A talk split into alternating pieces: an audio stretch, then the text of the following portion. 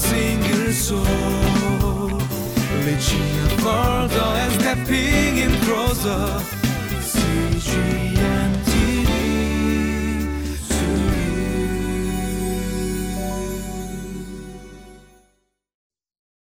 Welcome to Living Life.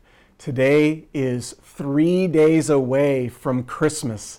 That means we're in the season of Advent.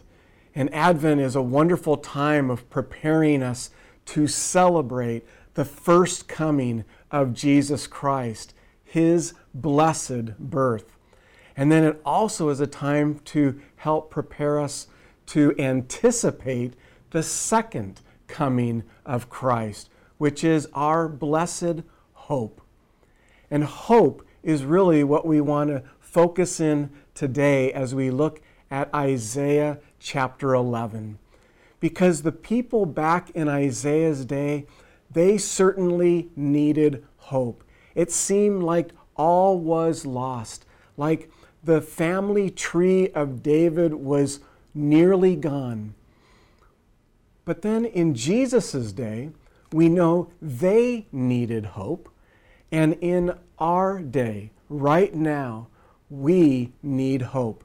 And there's only one who can bring that hope. And it's the one who Isaiah prophesied about. And so we're going to take a look at this great passage in the Old Testament that helps us anticipate the coming of Jesus Christ, our Savior and our Lord. So let's have our Bibles open and let's take a look at this great text, Isaiah chapter 11.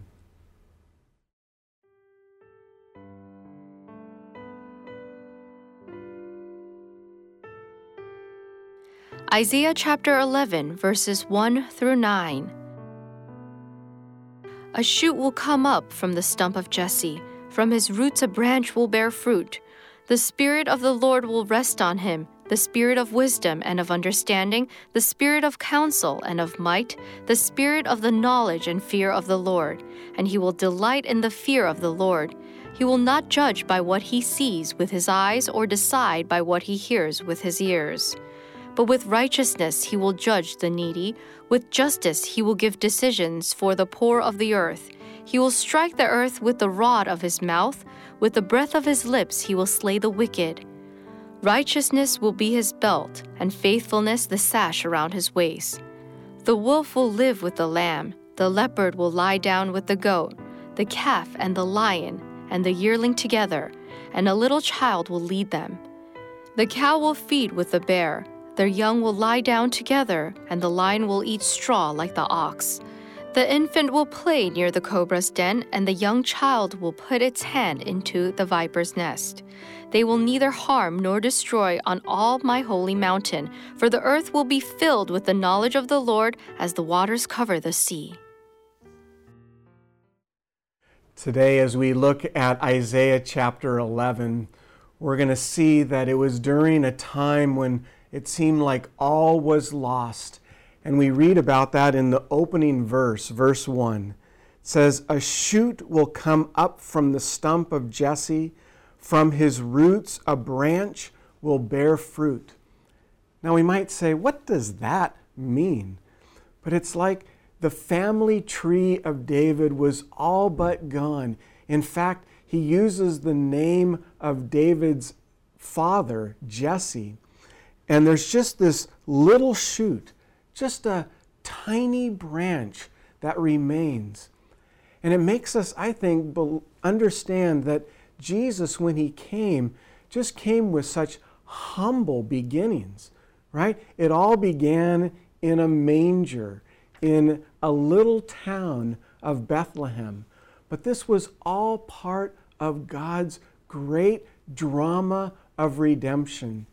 And this one who would come to fulfill that line of David, to be indeed the king, the king of kings, and the Lord of lords, we're told in verse 2 the Spirit of the Lord will rest upon him. And because of that, he would have wisdom and understanding and knowledge. And in that, we can just see that Christ had this interactive relationship with God the Father, and that as he rules as king, he could do so with righteousness. Now, in verse 3, we're also told that he will not judge by what he sees with his eyes or decide by what he hears with his ears, but with righteousness he will judge the needy.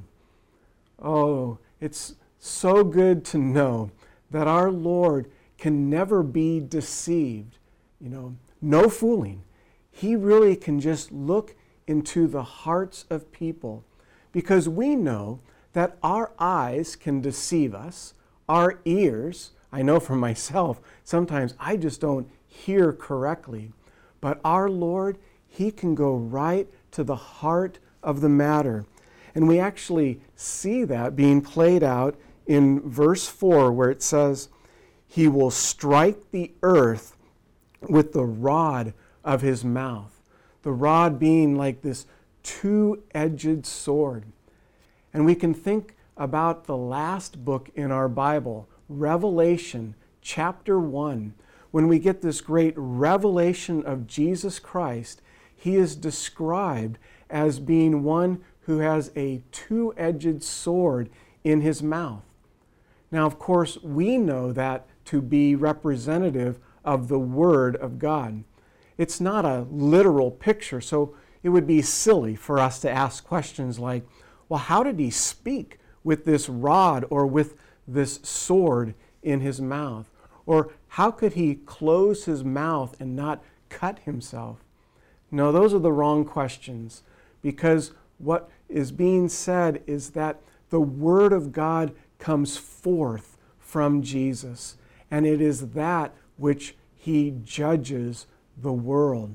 Because we know that Scripture says that the Word of God is living and active and sharper than any two edged sword, and it's able to just pierce right there into our very souls. And so we have a king who rules in righteousness. And then we see that in verse 5 where it says, Righteousness will be his belt, and faithfulness the sash around his waist. Our King is adorned with righteousness and justice and holiness. And it's from this that he makes his judgments. Now, when we go to the second half of our text, we see that from this, when Christ comes in all his fullness, we will see that there will be a restoration of all of creation. All will be redeemed. And I love the description that is given. For example, verse 7, it says, The lion will eat straw like the ox. Meaning that if God can take some brute animal like a lion, you know, lions and tigers and bears, and have them eat straw and not say us and bring peace, certainly he will bring peace to God's people. And so we have this longing of knowing that there will be this great restoration that our Lord will bring. So at a time like this, just three days before Christmas, yes, we celebrate the first coming of Jesus Christ. And we also anticipate the second coming of Christ, our blessed hope. And let's do that. Let's celebrate and anticipate to God's glory and our joy.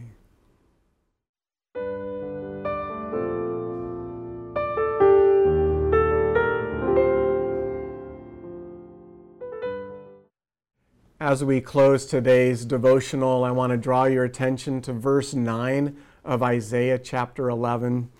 And in this verse, we're told that the earth will be filled with the knowledge of the Lord. Oh, to know that there is coming a time when all of God's redeemed and recreated world will have this ongoing, interactive, ever deepening relationship with Him. And we know that that comes because of Christ. And that's what our passage has been leading us to, to know that even back in the Old Testament, there was that anticipation that the Messiah would come. Even though there's many times when it feels like almost all is lost, we know that God, in the fullness of time, sent his only begotten Son. And there is coming a day when he shall return to judge the living and the dead. Let's pray at this time. Father, we are just so thankful for this season. Father, we thank you that we can celebrate the first coming of Jesus. And Father, we can anticipate his second coming. And so I just want to pray for those who are watching today that you would be at work in their life, bringing them hope and peace and joy and love. We thank you and we praise you. In Christ's name, amen.